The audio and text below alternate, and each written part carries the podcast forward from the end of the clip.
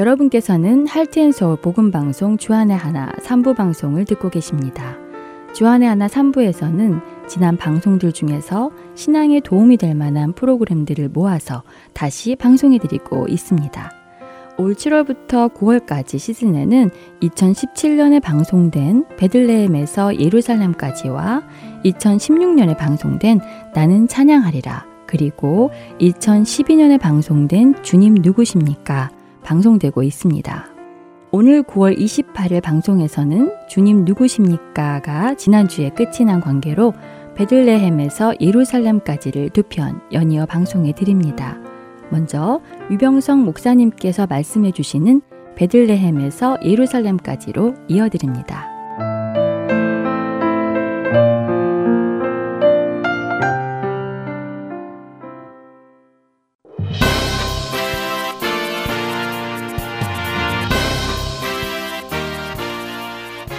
청취자 여러분 안녕하십니까? 베들레헴에서 예루살렘까지 진행의 유병석 목사입니다. 지난 시간에 사무엘서가 끝났습니다. 사무엘서는 끝났지만 아직 다윗의 일생은 끝나지 않았습니다. 사무엘하의 마지막 네 장은 전체 사무엘서의 부록 역할을 하는 것이므로 주제의 연속선상에서 봐야 한다고 말씀드렸습니다. 이 네 장은 하나의 문학적 단위로 교차대구법 구조로 되어 있습니다. 지난 시간까지 해서 교차대구법의 전반부와 후반부를 다 살펴보았습니다. 간단하게 정리해 보겠습니다. 먼저 전반부의 주제와 내용입니다. A. 사울의 범죄와 그에 대한 형벌이었습니다. 사울이 기브온 사람들을 학살했고, 그래서 기브온 사람들이 사울의 자손 일곱 명을 목매달아 처형했습니다. B. 블레셋의 거인족을 무찌른 네 명의 용사들의 명단이었습니다. C. 사울과 모든 원수로부터 구원하신 하나님께 대한 다윗의 감사시였습니다. 다음으로 후반부 주제와 내용입니다. 전반부와는 주제가 역순입니다. C- 다윗의 마지막 당부의 연설이었습니다. 다윗의 감사시에 대한 응답과도 같은 것이었죠. B- 다윗의 모든 용사들의 명단이었습니다. A- 인구조사를 한 다윗의 범죄와 이에 대한 하나님의 징계였습니다. 인구조사를 했던 다윗의 범죄가 용서받기 위해서는 아라우나의 타작마당에서 제단을 쌓아야 했습니다. 다윗은 이를 위해 값을 지불하고 그 땅을 구입합니다. 나중에 그 자리에 예루살렘 성전이 세워지게 됩니다. 다윗을 통해 하나님의 성전이 세워질 자리가 준비되어지는 순간이었습니다. 여기에서 사무엘하가 끝납니다. 오늘 서른아홉 번째 여정을 시작하도록 하겠습니다. 여기서부터는 새로운 책인 열왕기상입니다. 하지만 다윗의 일생은 아직 끝나지 않았습니다. 다윗의 말년의 모습을 설명해주고 있습니다. 열왕기상 일장 일절, 다윗 왕이 나이가 많아 늙으니 이불을 덮어도 따뜻하지 아니한지라. 열왕기서의 첫 구절입니다. 다윗이 나이가 많아 늙었습니다. 나이가 많아라는 표현과 늙은이라는 표현은 동일한 개념을 반복한 것입니다. 나이가 많아는 히브리어 바바야임을 번역한 것입니다. 직역을 하면 날들 가운데 왔다입니다. 의역을 하면 여러 해들이 지나갔다입니다. 이 표현은 이중적 의미를 나타내고 있는데요. 다윗이 나이가 많아졌음을 의미하기도 하고 시간이 많이 흘러갔음을 의미하기도 합니다. 사무엘하가 끝나고 열왕기상이 새로 시작되는 기간 사이에 어느 정도의 시간적 차이가 있음을 표현한 것이죠. 왜 이 대목에서 열왕기상이 시작되었는지를 알 수 있게 하는 힌트입니다. 서로 연결되는 주제인 것 같지만 시간이 많이 흘렀다면 이 대목에서 새 책이 시작될 수 있는 것입니다. 이제 다윗의 인생 중에서 한 가지 일만 남았습니다. 합법적이면서 평화로운 왕위 계승입니다. 다윗이 나이가 많아서 시중 드는 사람이 필요할 정도가 되었습니다. 수냄 여자 아비삭을 데려다가 왕을 받들게 했습니다. 기억나십니까? 수냄이라는 지역이 사무엘서에서 이미 언급되었던 곳입니다. 이스라엘 평야의 모래산 남쪽 기슭앞에 있는 동네입니다. 사무엘상 이십팔 장 사 절 블레셋 사람들이 모여 수넴에 이르러 진침해 사울이 온 이스라엘을 모아 길보앗에 진쳤더니 사울의 말년에 수넴은 그를 대적하기 위해 블레셋이 진을 친 곳입니다.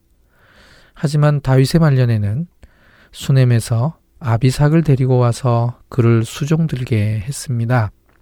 수넴은 이스라엘의 영토 안에 있었습니다. 사울은 블레셋을 통제하지 못했기 때문에 블레셋이 수넴에까지 와서 진을 친 것이고, 다윗은 블레셋과의 힘의 균형을 잘 유지했기 때문에 수넴에서 한 여인을 데리고 올 수 있었던 것입니다. 나이 많은 왕을 젊은 여인으로 하여금 수종들게 하는 것은 당시의 관습이었습니다. 다윗이 확실하게 나이가 들었다는 것을 밝힌 뒤에 왕위 계승권과 관련된 마지막 반란이 시작됩니다. 이미 셋째 아들 압살롬도 반란의 결과로 죽임을 당했습니다. 그렇다면 자연스럽게 넷째 아들에게 왕위 계승의 우선권이 주어졌을 것입니다. 사무엘하 삼 장 사 절 넷째는 아도니아라 핫깃의 아들이요. 이 구절을 통해 사무엘하 초반부부터 이미 넷째 아들이 누군지는 알고 있습니다. 그래서 굳이 오늘 본문에서는 아도니아가 넷째 아들인 것을 밝히지는 않았습니다. 열왕기상 일 장 오 절 그때에 핫깃의 아들 아도니아가 스스로 높여서 이르기를 내가 왕이 되리라 하고 자기를 위하여 병거와 기병과 호위병 오십 명을 준비하니, 아도니아의 이 행동은 압살롬이 반란을 시작할 때 했던 맨 처음 행동과 똑같습니다. 그리고 압살롬 때에도 그랬듯이 아도니아의 외모에 대한 칭찬이 바로 연결됩니다. 열왕기상 일 장 육 절 그는 압살롬 다음에 태어난 자요 용모가 심히 준수한 자라 그의 아버지가 내가 어찌하여 그리하였느냐고 하는 말로 한 번도 그를 섭섭하게 한 일이 없었더라. 압살롬은 반란을 시작하기 전에 성문 앞에 앉아서 백성들의 마음을 훔쳤습니다. 아도니아의 경우에는 이런 활동에 대한 설명은 없지만 그도 이와 같은 일들을 했을 것으로 추정합니다. 압살롬을 도운 사람은 모사가 아히도벨과 군사령관 아비사였습니다. 열왕기상 일 장 칠 절 아도니아가 수리아의 아들 요압과 제사장 아비아달과 모의하니 그들이 따르고 도우나, 아도니아에게는 요압과 아비아달이 있었습니다. 다윗의 오랜 조력자이면서 동지였던 요압과 아비아달이 아도니아의 편에 섰습니다. 실로 충격입니다. 열왕기서의 저자는 반대로 여전히 다윗의 편에 있던 사람들 명단도 제공해 줍니다. 열왕기상 일 장 팔 절 제사장 사독과 여호야다의 아들 브나야와 선지자 나단과 시므이와 레이와 다윗의 용사들은 아도니아와 같이 하지 아니하였더라. 다 잘하는 사람들입니다만 시므이와 레이는 누구인지 잘 모르는 사람들입니다. 바후림 사람 시므이를 의미하는 것은 아닐 것입니다. 대부분의 학자들은 왕의 친구 후세처럼 다유당 측근에 있었던 왕의 친구들로 추측할 뿐입니다. 아도니아가 아직 군사적 행동을 취한 것은 아니지만 왕이 되기 위한 어떤 모임을 가진 것은 분명합니다. 열왕기상 일 장 구 절 아도니아가 에느로겔 근방 소헬렛 바위 곁에서 양과 소와 살찐 송아지를 잡고 왕자 곧 자기의 모든 동생과 왕의 신하된 유다 모든 사람을 다 청하였으나, 이 모임의 장소를 구체적으로 소개했습니다. 에느로겔 근방이라고 했습니다. 히브리어로 엔로겔입니다. 에느로겔은 기드론 골짜기와 흰놈의 골짜기가 만나는 부분에 있습니다. 현재 예수님 당시의 실로암이 발굴된 곳으로부터 남쪽으로 약 삼백 미터 정도 더 내려가면 있습니다. 현재 이곳의 이름은 빌 아유브로 불리웁니다. 뜻은 욥의 우물입니다. 현재 그곳의 해수면 표고는 육백육 미터입니다. 에느로겔은 성경에서 네 군데 언급된 장소인데요. 첫 번째 언급은 유다 지파와 베냐민 지파의 경계를 언급할 때 나옵니다. 여호수아서에서 유다 지파의 경계를 설명할 때에는 이 셈을 엔로겔이라고 음력했습니다. 여호수아 십오 장 칠 절, 또 아골 골짜기에서부터 드비를 지나 북쪽으로 올라가서 그 강 남쪽에 있는 아둠민 비탈 맞은편 길가를 향하고 나아가 엔세메스 물들을 지나 엔로겔에 이르며, 이 구절에 분명히 엔로겔이라는 지명이 나오고 여기서부터 힌노미의 골짜기가 연결되고 올라간다고 묘사되어 있습니다. 여호수아서 저자는 지리에 아주 밝은 사람이었습니다. 특별히 예루살렘과 그 주변 모사는 실제 현장을 목격하고 그 자리에서 기록한 듯이 정확하게 묘사하고 있기 때문입니다. 그리고 두 번째로는 서른한 번째 여정인 바후림에서 언급되었습니다. 사무엘하 십칠 장 십칠 절에 의하면 사독의 아들 아히마스와 아비아달의 아들 요나단이 에느로겔에서 조용히 숨어 지내면서 압살롬의 작전에 대한 소식을 기다렸습니다. 세 번째 언급은 오늘 우리가 살펴볼 아도니아의 반역 도모의 장소로서 언급됩니다. 마지막으로 네 번째 언급은 느헤미야 이 장 십삼 절입니다. 대신 이곳에서는 다른 이름으로 언급되어 있습니다. 느헤미야 이 장 십삼 절, 그 밤에 골짜기 문으로 나아가 용정으로 분문에 이르는 동안에 보니, 히브리어 엔하타닌을 용정이라고 번역을 했습니다. 용의 우물이라는 뜻입니다. 모든 학자들이 이 엔하타닌을 엔로겔과 동일한 것으로 여깁니다. 성경 이외에는 요세푸스의 유대고대사에 언급되어 있는데요. 그중 유대고대사 구 권 이백이십이 절에서 삼백육 절에 우시아가 교만해져서 성전에서 자기가 스스로 제사를 드리려고 할 때 하나님께서 큰 지진을 보내십니다. 그때 엔로겔을 중심으로 땅들이 갈라졌다고 설명합니다. 에느로겔은 물이 풍부하지 못한 셈입니다. 비가 와서 수량이 풍부할 때에만 물이 솟아나고, 그렇지 않을 경우에는 마치 물 저장소처럼 사용되는 곳입니다. 그래서 아랍 이름으로는 요베 우물이라고 부르고 그 깊이도 삼십 미터 정도 됩니다. 아도니아와 반역을 모반하는 사람들은 에느로겔 근방 소헬렛 바위 곁에 모였습니다. 소헬렛 바위는 히브리어로 에벤 하조헬레트입니다. 직역하면 기어다니는 것의 바위 혹은 뱀의 바위라고 해석할 수 있습니다. 혹은 지진이 날 때 산 위에서 굴러떨어져서 여기까지 기어서 내려온 바위로도 해석하기도 합니다. 이 해석은 요세푸스의 설명과 연관이 있는 것입니다. 어쩌면 느헤미야에서 엔로겔과 소헬렛 바위를 합쳐서 기어다니는 것의 셈이라는 의미로 엔타니님, 즉 악어의 셈이라고 불렀을 수도 있습니다. 왜냐하면 기어다니는 동물의 대표적인 것이 악어이기 때문입니다. 이것을 한국어 성경에서는 용정이라고 번역을 한 것이죠. 성경에는 양과 소와 살찐 송아지를 잡고 라고 되어 있습니다. 마치 잔치를 하기 위해서 가축을 잡은 것 같지만 히브리어 본문에서는 바이즈바흐라는 동사가 사용되었는데요. 이들 짐승들을 잡아서 제사를 드린 것입니다. 잔치를 벌인 게 아니라 특별한 예식을 진행한 것이죠. 과연 이들은 무슨 예식을 거행했을까요? 나단 선지자와 브나야와 솔로몬은 부르지도 않았습니다. 아도니아는 요압과 아비아달의 도움을 받아 유다 모든 사람들을 불러놓고 스스로 왕이 되었음을 선포하는 행사를 하려고 했습니다. 이것은 나단 선지자와 밧세바의 대화를 통해서도 충분히 알 수 있습니다. 열왕기상 일 장 십일 절, 나단이 솔로몬의 어머니 밧세바에게 말하여 이르되, 핫깃의 아들 아도니아가 왕이 되었음을 듣지 못하였나이까? 우리 주 다윗은 알지 못하시나이다. 사무엘서 저자는 솔로몬의 왕위 즉위에 대해서는 냉정하리만큼 짧게 묘사했었습니다.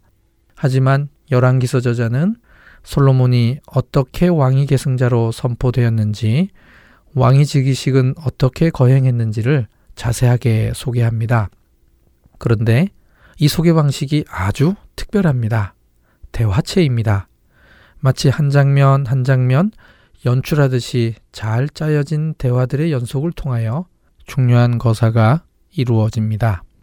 총 일곱 개의 대화가 나옵니다. 대화 일, 나단 선지자와 밧세바와의 대화. 대화 이, 밧세바와 다윗의 대화. 대화 삼, 밧세바에 이은 나단 선지자와 다윗의 대화. 대화 사, 다윗이 밧세바를 불러 이르는 말과 그녀의 대답. 대화 오, 다윗이 사독과 나단과 분하야에게 하는 명령. 대화 육, 아도니아와 아비아달의 아들 요나단과의 대화. 대화 칠, 솔로몬과 아도니아와의 대화. 사건이 어떻게 진행되는지를 이들 대화를 통해서 알 수 있습니다. 이것은 마치 생방송을 보는 듯한 현실감을 줍니다.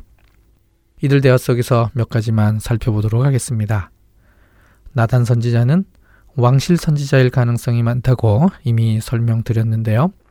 오늘 본문에서도 밧세바도 자유롭게 만나고 있고 다윗의 침실에도 자유롭게 드날들고 있습니다. 솔로몬이 왕위 계승자가 되게끔 하는데 이 나단 선지자가 가장 결정적인 역할을 합니다. 열왕기상 일 장 십삼 절, 당신은 다윗왕 앞에 들어가서 아뢰기를 내 주 왕이여 전의 왕이 여종에게 맹세하여 이르시기를 내 아들 솔로몬이 반드시 나를 이어 왕이 되어 내 왕위에 앉으리라 하지 아니하셨나이까. 그런데 아도니아가 무슨 이유로 왕이 되었나이까 하소서. 이 말은 나단이 밧세바에게 한 말입니다. 이 대화는 중요한 의미가 있습니다. 솔로몬에게 왕위 계승의 정당성이 있음을 최초로 표현해 주는 것이기 때문입니다. 이것이 나단 선지자의 입을 통해 확인되었습니다. 그리고 이미 일찍이 나단 선지자의 예언 속에서 후사에 대한 분명한 약속이 있었습니다. 사무엘하 칠 장 십이 절, 내 수완이 차서 내 조상들과 함께 누울 때에 내가 내 몸에서 날 내 씨를 내 뒤에 세워 그의 나라를 견고하게 하리라. 이 예언을 나단 선지자가 했고 지금 이 예언을 이루고 있는 것도 나단 선지자입니다. 나단 선지자는 밧세바에게 이 말을 다윗에게 하게끔 조언하면서 그녀와 솔로몬의 생명을 아도니아로부터 구하기 위함이라고 말합니다. 이 말은 아도니아도 이 사실을 알고 있다는 것을 암시합니다. 아도니아 입장에서는 더 기다리고 있다가는 솔로몬이 왕이 될 것 같으니 스스로 왕위에 오르기 위해 모반을 계획한 것이죠. 이 모반에 요압과 아비아달이 동참했는데 그 이유는 죽은 압살롬 다음으로 서열이 높은 게 아도니아이기 때문입니다. 밧세바가 다윗왕의 침실에 들어갔을 때 수넴 여자 아비삭이 시중 들고 있다는 사실을 다시 반복해 줍니다. 이것은 다윗이 아주 늙었기에 왕위 계승이 아주 절박한 사안임을 재확인해 주는 장치입니다. 나단 선지자가 계획했던 대로 그대로 진행이 됩니다. 열왕기상 일 장 삼십삼 절, 왕이 그들에게 이르되 너희는 너희 주의 신하들을 데리고 내 아들 솔로몬을 내 노새에 태우고 기온으로 인도하여 내려가고, 삼십사 절, 거기서 제사장 사독과 선지자 나단은 그에게 기름을 부어 이스라엘 왕으로 삼고 너희는 뿔라파를 불며 솔로몬 왕은 만세수를 하옵소서 하고, 이게 다윗의 명령이었습니다. 공식적으로 왕위 계승이 선포되는 순간이죠. 다윗이 요구한 왕위 즉위식 내용은 세 가지입니다. 일. 왕의 노새에 태워서 기온으로 간다. 이. 제사장 사독과 선지자 나단이 기름을 부어 왕으로 삼는다. 삼. 뿔라파를 불어서 왕이 되었음을 알린다. 이 세 가지가 다 필요했습니다. 첫 번째로 왕의 노새에 태워야 했습니다. 말이 귀하기는 하지만 말보다도 더 귀한 게 노새였습니다.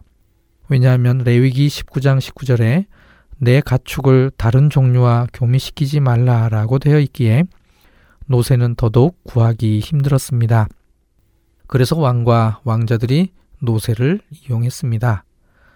그리고 왕이 즉위식 장소인 기혼으로 가라고 했습니다. 예루살렘에 있는 다윗성 동쪽의 기드론 골짜기 능선 아래에 위치해 있는데요. 오늘날 기온샘이 외부에 노출되지 않고 땅 밑에 있는 이유는 히스기야 왕이 아수르의 침입을 대비해 기온샘의 물을 성 안으로 끌어들였기 때문입니다. 열왕기하 이십 장 이십 절에 나와 있는데요. 이때 만들어진 땅속 물길, 즉 수도를 히스기야 터널이라고 하고 성 안에 만들어진 저수지가 바로 실로암입니다. 일부 유대인들은 창세기 이 장에 나오는 에덴 동산에서 흘러나오는 네 개의 강 중에 하나가 기온샘과 연관이 있다고 생각합니다. 창세기 이 장 십삼 절, 둘째 강의 이름은 기혼이라 구스 온 땅을 둘렀고, 그래서 예루살렘이 곧 에덴 동산이라고 주장하기도 합니다. 기온샘에 도착해서는 다윗이 요구한 대로 기름을 붓고 뿔나팔을 불어서 왕이 되었음을 선포합니다. 열왕기상 일 장 삼십구 절, 제사장 사독이 성막 가운데서 기름 담은 뿔을 가져다가 솔로몬에게 기름을 부으니 이에 뿔나팔을 불고 모든 백성이 솔로몬 왕은 만세수를 하옵소서 하니라. 제사장 사독이 기름 담은 뿔을 가져온 곳이 성막이라고 했습니다.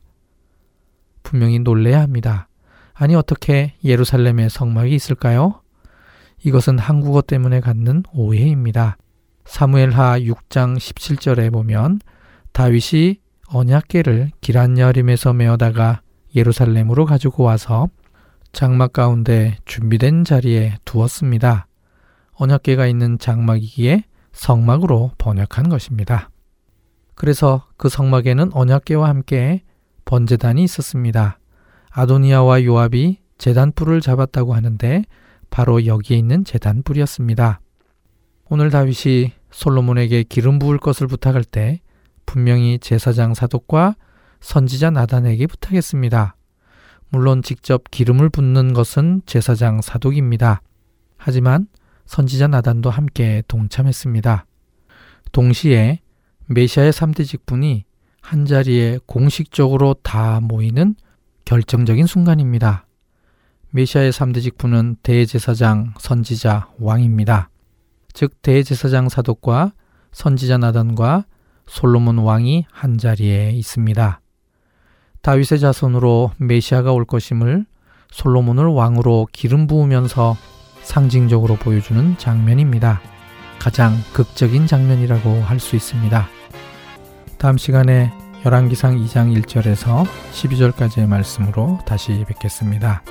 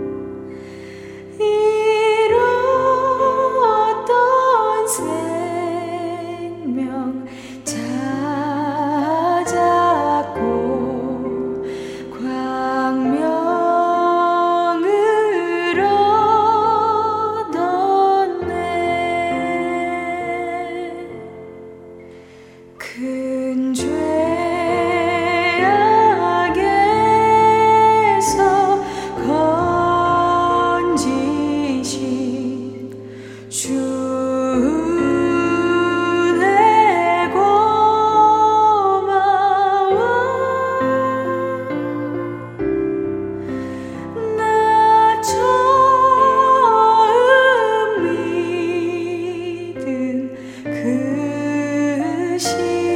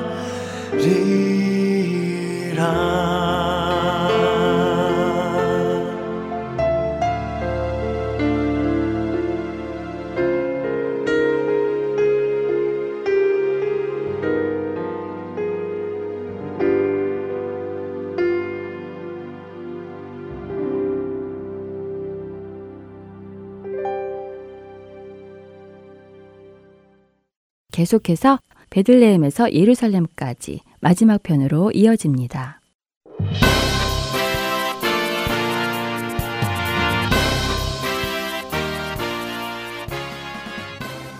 청취자 여러분 안녕하십니까? 다윗에 대한 역사지리 탐구 여행인 베들레헴에서 예루살렘까지 진행해 유병성 목사입니다. 어느덧 대장정의 마지막 시간입니다. 마흔 번째 여정입니다. 지난 시간에 연로한 다윗의 마지막 통치 행위에 대해 살펴보았습니다. 왕위의 정당한 이양을 선포하는 것이었습니다. 다윗의 네 번째 아들 아도니아는 스스로 왕이 되고자 모반을 계획했고 이를 실행에 옮겼습니다. 다윗성의 남쪽에 있는 에느로겔의 소헬렛 바위 곁에서 희생제사를 드리며 왕인 것을 선포하려고 했습니다. 이 모반에 요압과 제사장 아비아달도 참여했습니다. 상황이 이렇게 되자 나단 선지자가 나섭니다. 다윗의 명령에 따라 솔로몬을 다윗의 노새에 태워서 기온샘으로 데려가서 제사장 사독과 선지자 나단이 그에게 기름을 부어 왕으로 세웁니다. 그리고 뿔라파를 불어 새로운 왕이 세워졌음을 널리 알렸습니다. 왕이 된 후 모반에 참석한 사람들에게 대한 징벌이 곧바로 시행되지는 않았습니다. 이 순간에는 솔로몬이 다윗을 이어 왕이 되었다는 것이 가장 중요한 사실입니다. 그래서 이들에 대한 징벌이 잠시 연기되었던 것이죠. 성경학자들은 다윗 통치 후반기에 왕위 계승과 관련된 일련의 스토리들을 큰 한 묶음으로 봅니다. 이 스토리의 시작은 암논이 다말을 범하는 사무엘하 십삼 장부터입니다. 스물여덟 번째 여정부터 시작한 것이죠. 이를 왕위 계승 내러티브라고 부릅니다. 오늘 여정을 통해 이 내러티브의 대단원의 막이 내려지게 됩니다. 열왕기상 이 장 일 절 다윗이 죽을 날이 임박함에 그의 아들 솔로몬에게 명령하여 이르되 이와 비슷한 표제가 한 번 더 있었습니다. 사무엘하 이십삼 장 일 절에서 이는 다윗의 마지막 말이라는 구절이 있었습니다. 그때에는 다윗의 연설을 통해 하나님의 예언이 선포되었습니다. 오늘 본문은 그야말로 왕위 계승의 마지막 단계로서 새로운 왕에게 하는 부탁의 말입니다. 유언인과 동시에 다윗이 해결하지 못했던 오래된 갈등 해소를 위한 부탁입니다. 열왕기상 이 장 이 절에서부터 사 절까지는 다윗이 솔로몬에게 주는 유언입니다. 이 유언의 핵심은 삼 절입니다. 내 하나님 여호와의 명령을 지켜 그 길로 행하여 그 법률과 계명과 율례와 증거를 모세의 율법에 기록된 대로 지키라. 그리하면 내가 무엇을 하든지 어디로 가든지 형통할지라. 그리고 열왕기상 이 장 오 절부터 구 절까지는 갈등 해소를 위한 부탁입니다. 세 가지 부탁이 있습니다. 첫 번째는 요압을 처벌할 것을 부탁합니다. 열왕기상 이 장 오 절 수루야의 아들 요압이 내게 행한 일 곧 이스라엘 군대의 두 사령관 넬의 아들 아브넬과 예델의 아들 아마사에게 행한 일을 내가 알거니와 그가 그들을 죽여 태평시대에 전쟁의 피를 흘리고 전쟁의 피를 자기의 허리에 띤 띠와 발에 신은 신에 묻혔으니 요압은 두 번의 살인을 했습니다. 그것도 치명상을 입히는 방법으로 행한 의도적 살인이었습니다. 첫 번째 살인은 헤브론에서 넬의 아들 아브넬을 죽인 것입니다. 요압은 자기 동생 아사헬의 죽음을 복수하기 위해 아브넬을 살해한 것이었습니다.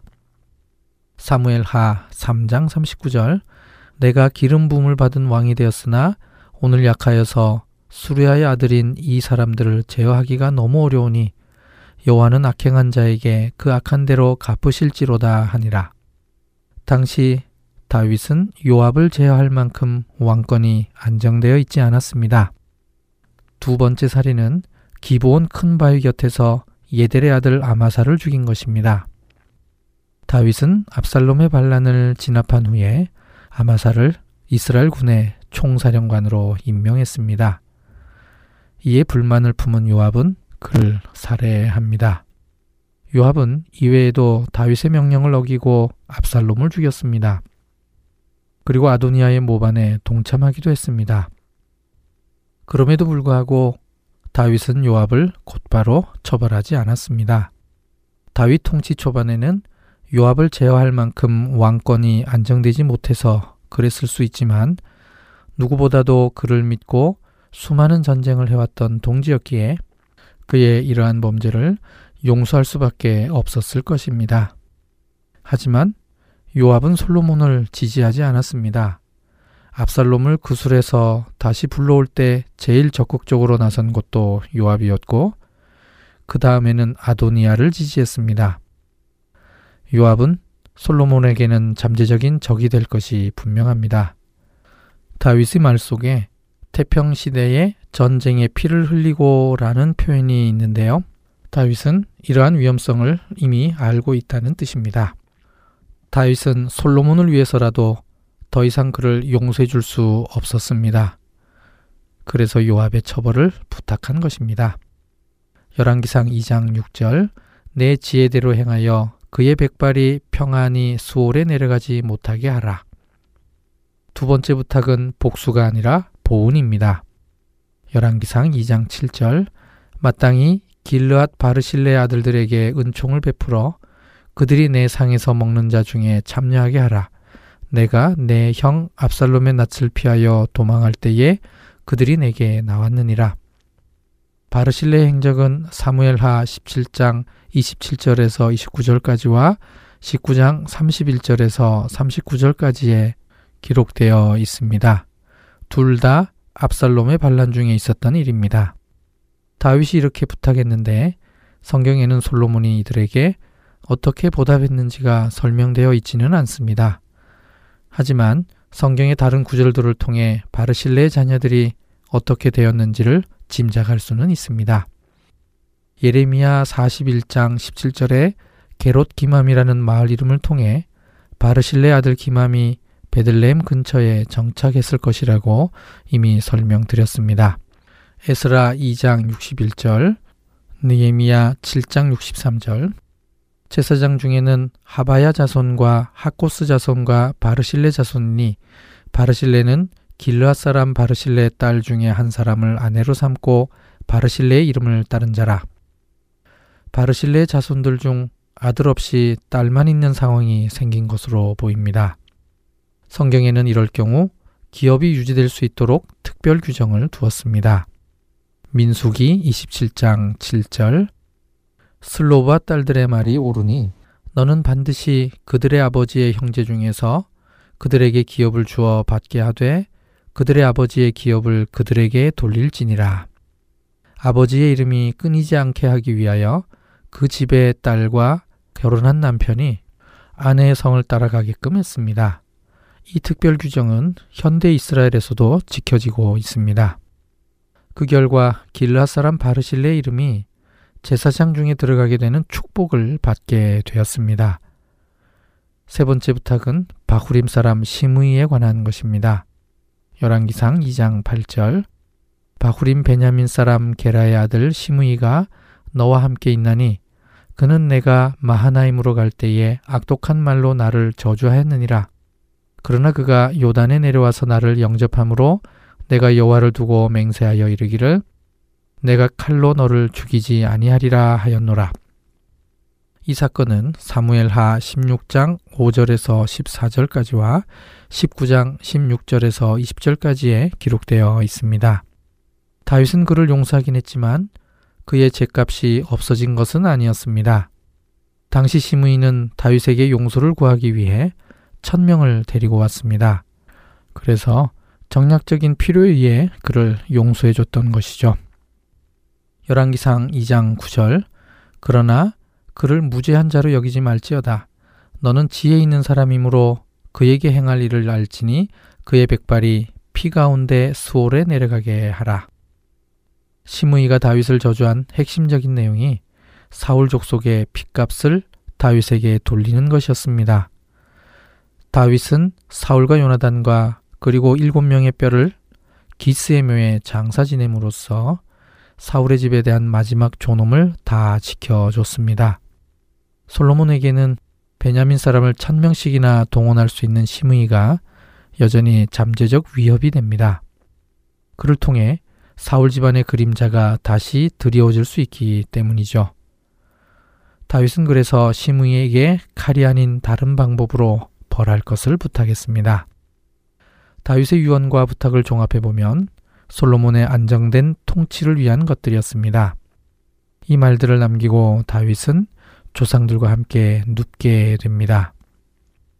열왕기상 이 장 십 절 다윗이 그의 조상들과 함께 누워 다윗성에 장사되니 조상들과 함께 누워는 열왕기서에서 죽었다라는 표현 대신에 사용되는 관용구입니다. 다윗은 이 관용구를 만들어낸 첫 번째 조상이 됩니다. 이때 그의 나이 칠십 세였습니다. 헤브론에서 왕이 된 게 삼십 세였고 이후 총 사십 년을 다스렸기 때문이죠. 당시의 장례관습은 사람이 죽으면 일단 장사를 지내고 나중에 뼈만 추려서 이장을 합니다. 그렇게 되면 조상들의 뼈와 함께 매장되게 되는 것입니다. 다윗은 조상의 무덤에 묻히지 않았습니다. 다윗이 다윗성에 묻힌 첫 번째 왕이므로 첫 조상이 된 것이죠. 이후 유다의 왕들은 다윗성에 묻히게 되고 왕들의 묘실이 만들어지게 됩니다. 왕들의 묘실에 묻히지 못하는 것은 엄청난 하나님의 징계로 여겨졌습니다. 역대하 이십일 장 이십 절 여호람이 삼십이 세에 즉위하고 예루살렘에서 팔 년 동안 다스리다가 아끼는 자 없이 세상을 떠났으며 무리가 그를 다윗성에 장사하였으나 열왕의 묘실에는 두지 아니하였더라. 역대하 이십사 장 이십오 절 요아스가 크게 부상함에 적군이 그를 버리고 간 후에 그의 신하들이 제사장 여호야다의 아들들의 피로 말미암아 반역하여 그를 그의 침상에서 쳐 죽인지라. 다윗성에 장사였으나 왕들의 묘실에는 장사지 아니하였더라. 다윗성에 대해서 크게 두 가지 질문이 있습니다. 첫 번째는 다윗성과 다윗의 궁전이 고고학적으로 발굴되었는지에 대한 질문이고, 두 번째는 그렇다면 왕의 묘실은 다윗성에 있어야 하는데 그 위치는 어디인지에 대한 질문입니다. 이 두 가지 질문은 전 세계 구약학계뿐 아니라 고고학계에서 늘 제기되어 온 질문입니다. 이 두 가지가 해결되면 다윗왕의 무덤의 위치를 자연스럽게 알 수 있게 됩니다. 다윗성은 기드론 골짜기와 중앙 골짜기 사이에 있습니다. 지금도 그 위치를 확인할 수 있습니다. 지난 백 년간 여러 고고학자들이 이곳 다윗성을 발굴해서 많은 고고학적인 성과가 있었습니다. 하지만 이곳에서 여부스 족속이 살았던 시대의 성벽과 외렌 수직갱 등 가나안 시대의 흔적은 나왔지만 다윗의 궁전 혹은 다윗과 관련된 직접적 고고학 증거는 아직 발견되지 않았습니다. 이천오 년부터 이스라엘 고고학협회는 에일란 마잘 교수의 지도 아래 현재에도 대대적인 발굴을 하고 있습니다. 전 세계의 관심이 이곳에 쏠리고 있고 일부 발견된 성과물은 일반인들에게도 공개되고 있습니다. 에일란 마잘 교수는 다윗의 궁전 위치에 대한 힌트를 성경 구절을 통해 얻을 수 있다고 확신하고 있습니다.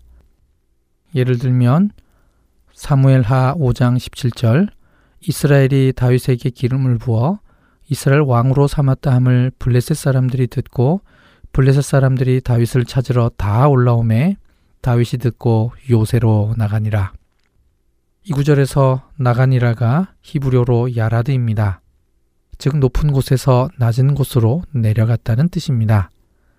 그래서 에일랏 교수는 다윗의 궁전은 요새보다 높은 데 있었고 여부스로부터 빼앗은 예루살렘 성이 곧 요새라고 보았습니다. 에일랏 교수는 다윗성의 계단 구조물 윗부분에 대한 대대적인 발굴을 시작했습니다. 그 결과 계단 구조물 위에 있던 성벽은 느헤미야 시대의 것임을 확실하게 증명하게 되었습니다. 왜냐하면 그 성벽 밑에서 바벨론 군대의 화살을 비롯한 화재의 흔적이 나왔기 때문입니다. 바벨론의 예루살렘 파괴와 느헤미야의 예루살렘 성벽 재건을 확인하게 된 것입니다. 에일랏의 발굴로 계단 구조물 위에 바위를 깎아서 만든 넓은 큰 구조물이 드러나게 되었습니다. 이 구조물을 라지 스톤 스트럭처라고 부르고 다윗 궁전의 일부일 수 있다고 주장하기 시작했습니다. 역시 성경 구절의 근거에서입니다. 느헤미야 십이 장 삼십칠 절 샘문으로 전진하여 성벽으로 올라가는 곳에 이르러 다윗성의 층계로 올라가서 다윗의 궁 윗길에서 동쪽으로 향하여 수문에 이르렀고 그녀는 샘문은 실로암 쪽에 있는 문이고 수문은 기온샘 쪽에 있는 문을 가리킨다고 해석했습니다. 다윗성의 층계에는 오늘날 다윗성에 이미 드러나 있는 계단 구조물로 보았습니다. 느헤미야서에 이 층계 위에 다윗의 궁이 있다고 분명히 기록되어 있습니다. 그래서 그녀는 자신이 발굴한 계단 위 큰 돌 구조물을 다윗의 궁전일 수 있다고 주장하는 것입니다. 아직 모든 학자들이 이 의견에 다 동의하는 것은 아닙니다만 에일랏 교수는 자신의 이론을 보다 완벽하게 증명하기 위하여 다윗성의 서쪽 부분도 열심히 발굴하고 있습니다. 이천십 년에는 삼 센티미터 정도 미터의 진흙 토판 조각을 발굴했습니다. 아카드어로 기록되어 있었는데요. 비씨이 십사 세기경으로 추정되며 아마르나 서신의 일부분으로 판명되었습니다. 아마도 이 작은 토판 조각은 여부스 사람의 것이겠죠? 에일랏 교수는 아울러 솔로몬의 궁전을 찾기 위해서 통고구벽 광장 서쪽 부분도 함께 발굴하고 있습니다. 그녀는 솔로몬의 궁전은 다윗의 궁전이 있던 곳보다도 더 위쪽 성전산 근처에 있었을 것으로 추정합니다. 어쩌면 몇 년 후에는 제가 소개한 이 내용들이 확증되거나 혹은 또 새로운 수정이 나올 수도 있습니다. 다윗의 궁전의 위치를 찾는 게 사실은 왕의 묘실을 찾는 것과 밀접하게 연관되어 있습니다. 느헤미야 삼 장 십오 절 샘문은 미스바 지방을 다스리는 고로세의 아들 살룬이 중수하여 문을 세우고 덮었으며 문짝을 달고 자물쇠와 빗장을 갖추고 또 왕의 동산 근처 셀라 못가의 성벽을 중수하여 다윗성에서 내려오는 층계까지 이르렀고 느헤미야 삼 장 십육 절 그 다음은 벳술 지방 절반을 다스리는 아스북의 아들 느헤미야가 중수하여 다윗의 묘실과 마주대한 곳에 이르고 또 파서 만든 못을 지나 용사의 집까지 이르렀고 십오 절에 나오는 셀라못은 히브리어로 브레핫 하샬라흐입니다. 이곳은 실로암입니다. 히브리어로는 실로아흐이기에 둘이 같은 이름입니다. 오늘날 실로암에서 다윗성 언덕으로 약 백 미터 정도 올라가면 다윗성 동쪽 기슭에 돌을 파서 만든 큰 무덤과 같은 구조물이 있습니다. 대부분의 학자들이 왕의 묘실이라고 추정하는 곳이 이곳인데요. 실제로 가능성이 아주 높습니다. 하지만 로마군에 의해 이곳이 심하게 파괴되어서 흔적이 너무 많이 유실되었습니다. 그래서 왕의 묘실일 거라고 추정만 할 뿐이죠. 오늘날 시온산이라고 불리는 곳에 있는 다윗왕의 무덤은 후대에 만들어진 전승입니다. 이곳에 다윗왕 무덤과 관련된 전승이 시작된 것은 십오 세기의 맘루크의 술탄들에 의해서입니다. 그러므로 이곳을 염두에 두고 성경의 사건을 재구성하면 안 됩니다. 열왕기상 이 장 십일 절 다윗이 이스라엘 왕이 된 지 사십 년이라 헤브론에서 칠 년 동안 다스렸고 예루살렘에서 삼십삼 년 동안 다스렸더라. 다윗 통치에 대한 친절한 요약입니다. 하지만 사무엘서 저자가 요약한 것과 차이가 납니다. 사무엘하 오 장 오 절, 헤브론에서 칠 년 육 개월 동안 유다를 다스렸고 예루살렘에서 삼십삼 년 동안 온 이스라엘과 유다를 다스렸더라. 헤브론에서 다스린 기간이 서로 차이가 납니다. 칠 년 육 개월과 칠 년입니다. 이 차이는 역대상에서도 동일하게 나옵니다.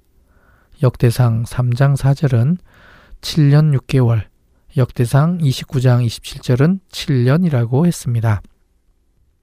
이것은 역대기가 포로 후기에 기록된 것이므로 사무엘서와 열왕기서를 그대로 참걷기 때문에 똑같은 내용이 반복된 것입니다. 그렇다면 사무엘서와 열왕기서는 어느 쪽을 따라야 할까요? 학자들은 사무엘서의 칠 년 육 개월이 더 정확한 정보로 여깁니다. 열왕기서 저자가 사십 년에 맞추기 위해서 그냥 칠 년이라고 기록한 것입니다. 열왕기상 이 장 십이 절, 솔로몬이 그의 아버지 다윗의 왕위에 앉으니 그의 나라가 심히 견고하니라. 이 한 구절로 다윗에게서 솔로몬으로의 왕위 계승이 잘 이루어졌음을 결론적으로 요약할 수 있습니다. 이로써 다윗의 인생이 대장정의 막을 내리게 됩니다. 사십 회에 걸친 우리의 긴 여정도 마찬가지로 여기에서 끝나게 됩니다. 지금까지 저희가 한 것은 다윗의 일생을 성경을 따라 꼼꼼하게 살피는 것이었습니다. 성경이라는 텍스트를 통해 다윗의 일생을 역사 지리적으로 재조명한 것이었습니다. 그러다 보니 이 긴 시간 동안 오로지 성경 이야기만 한 것입니다. 한국어 혹은 영어 성경으로는 알 수 없는 히브리어 성경의 특징을 찾아서 설명드렸고, 사건마다 그 사건의 지리적 배경을 이해하기 쉽도록 설명드렸습니다. 성경에 있는 모든 사건들은 나름대로의 지리적 배경을 갖고 있습니다. 이 배경들을 이해한다면 그 사건에 대해 훨씬 더 많은 부분을 이해할 수 있게 되는데요. 그래서 우리의 이번 여정의 제목이 베들레헴에서 예루살렘까지입니다. 다윗은 분명히 베들레헴에서 태어났을 것입니다. 그리고 그는 칠십 세의 일기로 예루살렘 다윗성에 묻혔습니다. 베들레헴과 예루살렘은 그리 멀지 않은 곳입니다. 팔 킬로미터 정도로 아주 가까운 곳입니다. 하지만 이 짧은 길을 오기 위해서 그는 수많은 곳을 돌아와야 했습니다. 우리가 만약 그가 돌았던 길을 되짚어 볼 수 있다면 그동안 잘 몰랐던 내용들을 이해할 수 있지 않을까라는 생각에서 시작된 여정이었습니다. 이 여정을 통해 왜 예수 그리스도가 다윗의 자손으로 와야 하는지가 더 분명해졌습니다. 신약 성경은 마태복음 일 장 일 절에서 아브라함과 다윗의 자손 예수 그리스도의 계보라고 시작합니다. 그리고 신약의 마지막 장인 요한계시록 이십이 장 십육 절에서 예수님께서 스스로를 나는 다윗의 뿌리요 자손이니라고 했습니다. 그렇습니다. 성경에는 예수 그리스도와 다윗이 밀접하게 연관되어 있습니다. 사십 회에 걸쳐서 다윗에 대한 역사지리적 해석을 하나의 일관성을 갖고 진행했습니다. 저의 해석이 다 옳은 것은 절대로 아닙니다. 단지 일관성 있게 다윗의 일생을 구석구석 살핀 것입니다. 이것이 우리 모두의 큰 성과입니다. 첫 번째 여정에서부터 마지막 여정까지 빠짐없이 다 참여하신 분들은 앞으로 성경을 읽으실 때 느낌이 다르실 것입니다. 다윗의 일생에서 사건들의 배경이 되었던 장소들이 성경의 다른 곳에서도 계속 나오기 때문이죠. 그때마다 다윗이 떠오르실 것입니다. 그것으로 인해 성경을 읽는 새로운 재미가 생기기를 기대합니다.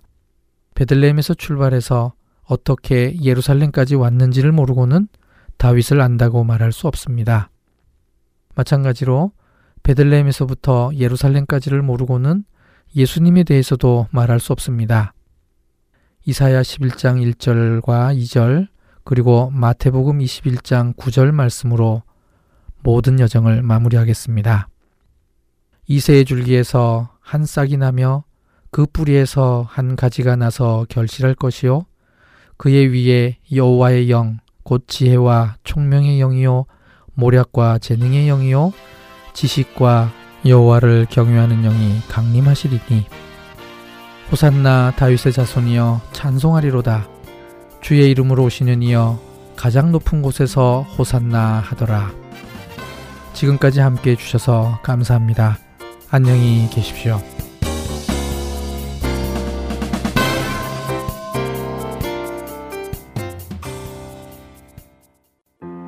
주가 사랑하는 자는 자기 이름 드러내지 않고 주보다 눈에 띄지 않게 허리를 숙이는 자라 주가 사랑하는 자는 자기 도움 남에게 숨기고 주의 이름만 기억되게 스스로 빠지는 자라 주를 사랑하는 자 주의 뒤로 서는 자 주의 그림자 밟지 않는 자 주가 절 사랑하시네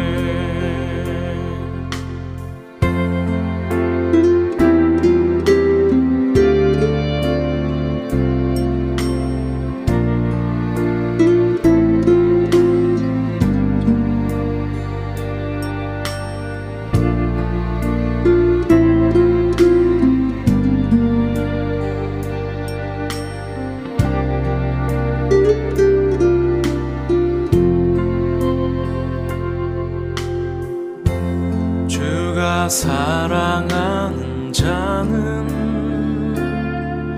하나님 자리에 앉지 않고 그 자리를 비워놓고 자기 자리에 앉는 자라 주가 사랑하는 자는 자기 길을 고집하지 않고 주가 열어주실 때까지 그 힘을 죽이는 자라 주를 사랑하는 자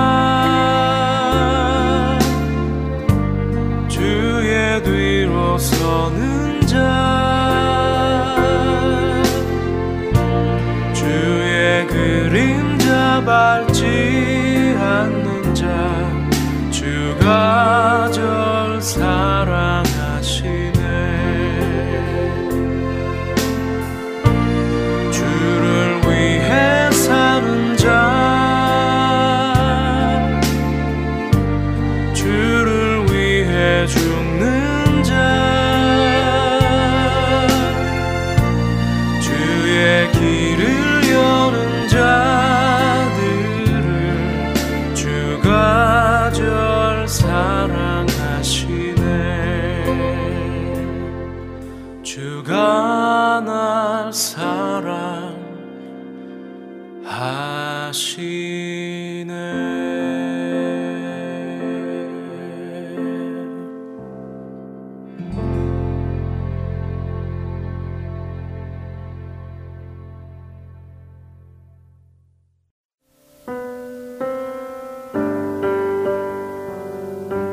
현재 삼 부에서 방송되고 있는 베들레헴에서 예루살렘까지 방송을 진행해 주시는 유병성 목사님께서 방송 이해를 돕기 위한 지도를 준비하셨습니다. 지도는 복음방송 홈페이지 더블유 더블유 더블유 닷 하트앤소울 닷 오알지에서 보실 수 있습니다.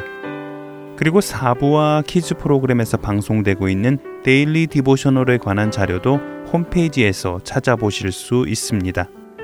홈페이지를 접속하셔서 방송 듣기를 클릭하시면 자녀들을 위한 방송 자료실과 베들레헴에서 예루살렘까지 지도를 찾으실 수 있습니다.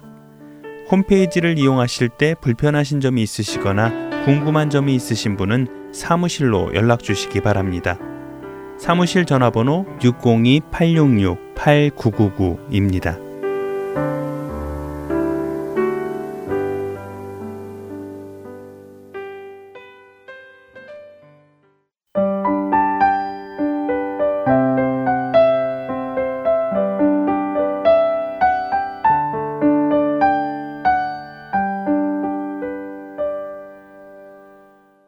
이어서 나는 찬양하리라 함께 들으시겠습니다.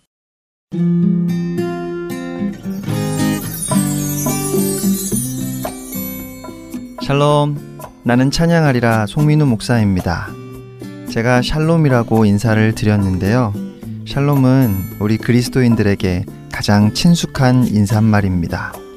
그런데 초대교회 성도들에게는 인사말이 하나 더 있었다고 합니다. 카이레테라는 단어인데 그 의미는 기뻐하라입니다. 영어로는 rejoice이겠죠. 그런데 영어 성경에서 이 카이레테를 goodbye로 번역한 경우가 있습니다. 이 단어가 초대교회 성도들이 헤어질 때 많이 했던 인사말이기 때문입니다. 초대교회 성도들은 헤어지면서 기뻐하세요라고 인사하며 서로를 격려했던 것 같습니다. 그런데 우리가 초대교회 당시의 상황을 생각해보면 이것은 큰 감동으로 다가옵니다. 극심한 핍박 속에서 생명이 위태한 상황에서도 그들은 기뻐하라고 인사했던 것입니다.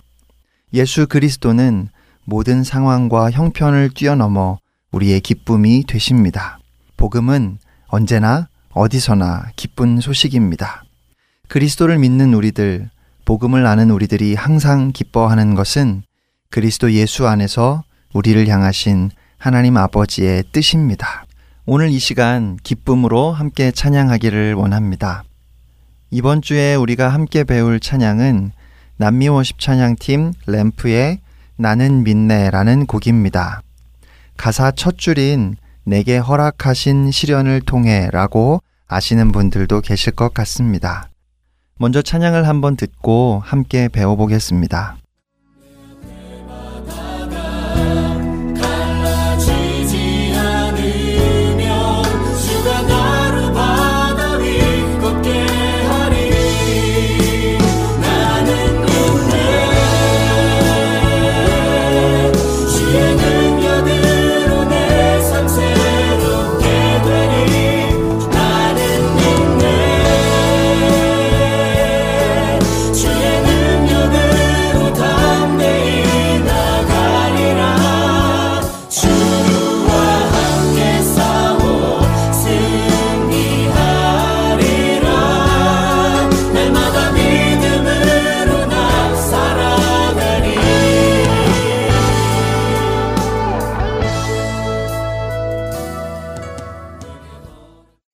오늘 찬양의 가사를 한번 읽어드리겠습니다.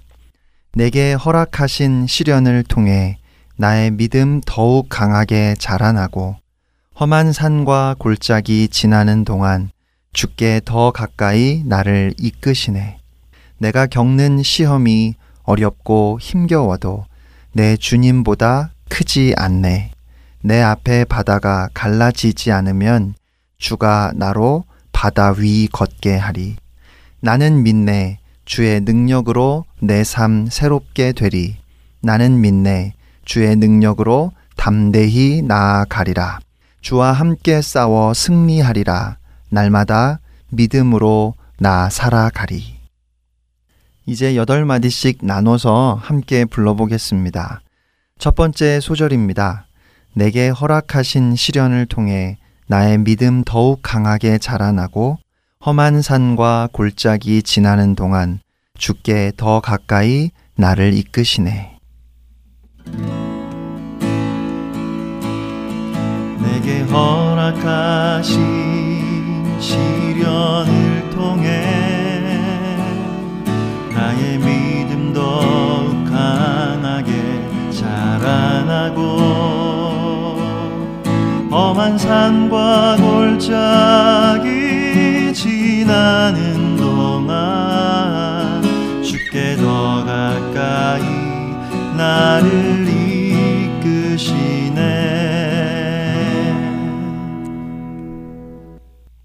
두 번째 소절입니다. 내가 겪는 시험이 어렵고 힘겨워도 내 주님보다 크지 않네. 내 앞에 바다가 갈라지지 않으면 주가 나로 바다 위 걷게 하리. 내가 겪는 시험이 어렵고 힘겨워도 내 주님보다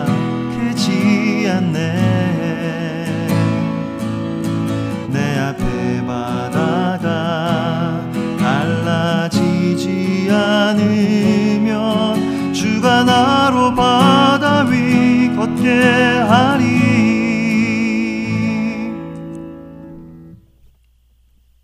마지막 세 번째 소절입니다. 나는 믿네 주의 능력으로 내 삶 새롭게 되리. 나는 믿네 주의 능력으로 담대히 나아가리라. 주와 함께 싸워 승리하리라. 날마다 믿음으로 나 살아가리. 나는 믿네 주의 능력으로 내 삶 새롭게 되리. 나는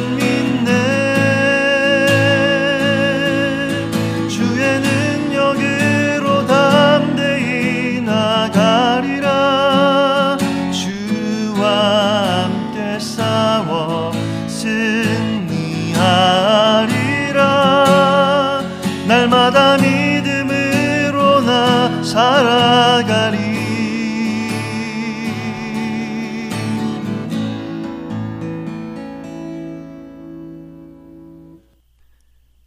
야고보서 일 장 이 절 말씀입니다. 내 형제들아 너희가 여러 가지 시험을 당하거든 온전히 기쁘게 여기라. 애청자 여러분, 시험을 당할 때 기뻐하는 것이 가능할까요? 담담하려고 애쓰거나 억지로 참으려고 하는 것은 가능할지 모르겠지만 나에게 이러한 시련을 주시니 감사합니다 라고 말하는 것은 못할 것 같습니다. 예수님 때문에 혹은 복음을 증거하다가 핍박을 받는 것이라면 의를 위하여 박해를 받는 자는 복이 있다고 예수님께서 말씀하셨으니까 비록 힘들고 고통스럽지만 마음은 뿌듯하고 기뻐할 수도 있을 것 같습니다. 하지만 우리가 당하는 대부분의 시험은 사탄의 유혹인 경우도 있고 나의 욕심, 나의 어리석음, 나의 잘못 때문이라는 생각이 들어서 오히려 부끄러운데 어떻게 기뻐할 수 있을까요? 주님은 기뻐해야 할 이유를 이렇게 말씀하십니다. 야고보서 일 장 삼 절 사 절입니다. 이는 너희 믿음의 시련이 인내를 만들어내는 줄 너희가 알미라. 인내를 온전히 이루라. 이는 너희로 온전하고 구비하여 조금도 부족함이 없게 하려 함이라. 믿음의 시련을 통해서 나를 돌아볼 수 있을 때 나는 하나님의 선하심과 신실하심을 온전히 신뢰하고 있는지, 혹시 내가 주님을 놓치지 않았는지, 주위의 어려운 사람들을 돌아보지 않고 외면하며 살고 있지는 않은지, 그렇게 스스로를 돌아보고 더욱 주님만 바라보고 의지하려 할 때 그 믿음의 시련은 인내를 이루고, 그렇게 인내를 이루면 우리는 온전하고 성숙하게 되어서 아무 것에도 부족한 것이 없게 된다는 말씀입니다. 그런데 여기에 문제가 있습니다. 그것은 과연 우리가 원하고 바라는 것이 무엇인가 하는 것입니다. 우리가 바라는 것이 이 세상에서의 성공이고 편안한 삶이라면 믿음의 시련이 인내를 이루고 우리로 하여금 온전하고 성숙하게 한다는 말씀은 우리에게 아무런 힘이 없는 말씀입니다.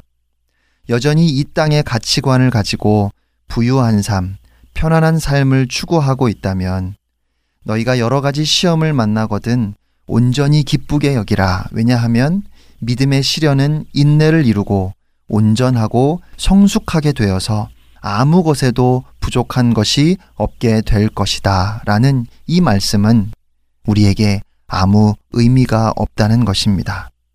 우리가 저 하늘에 소망을 두고 살아가며 주님이 나의 전부이시기 때문에 나의 믿음이 자라나는 것이 한 걸음이라도 주님께 더 가까이 나아가는 것이 이 세상의 그 어떤 것보다 귀하다는 이 고백이 있을 때에만 우리는 그 어떤 믿음의 시련 앞에서도 기뻐할 수 있습니다. 주님, 부자가 되는 것보다 편안하고 안락한 삶보다 주님의 성품을 담고 싶습니다. 부자가 돼서 편안하게 사는 것보다 주님을 경험하며 주님과 동행하고 싶습니다. 오늘 찬양은 이 고백을 전제로 하고 있습니다. 사랑하는 애청자 여러분, 특별히 우리 젊은 청년 여러분, 이 시간 가만히 우리를 돌아볼 수 있기를 바랍니다. 당장 힘들고 어려운 시련 앞에서 기뻐한다는 것이 도대체 불가능하게 느껴지지만 주님은 그 어떤 문제보다 크시고 나의 삶이 전능자의 손에 있음을 알기에 이 시련을 통해서 주님을 경험할 수만 있다면 온전히 기뻐하며 믿음으로 승리할 것입니다. 이 고백이 여러분 안에 있기를 주님의 이름으로 축복합니다. 나는 찬양하리라 마치겠습니다. 지금까지 송민우 목사였습니다. 여러분, 카이레테 기뻐하세요.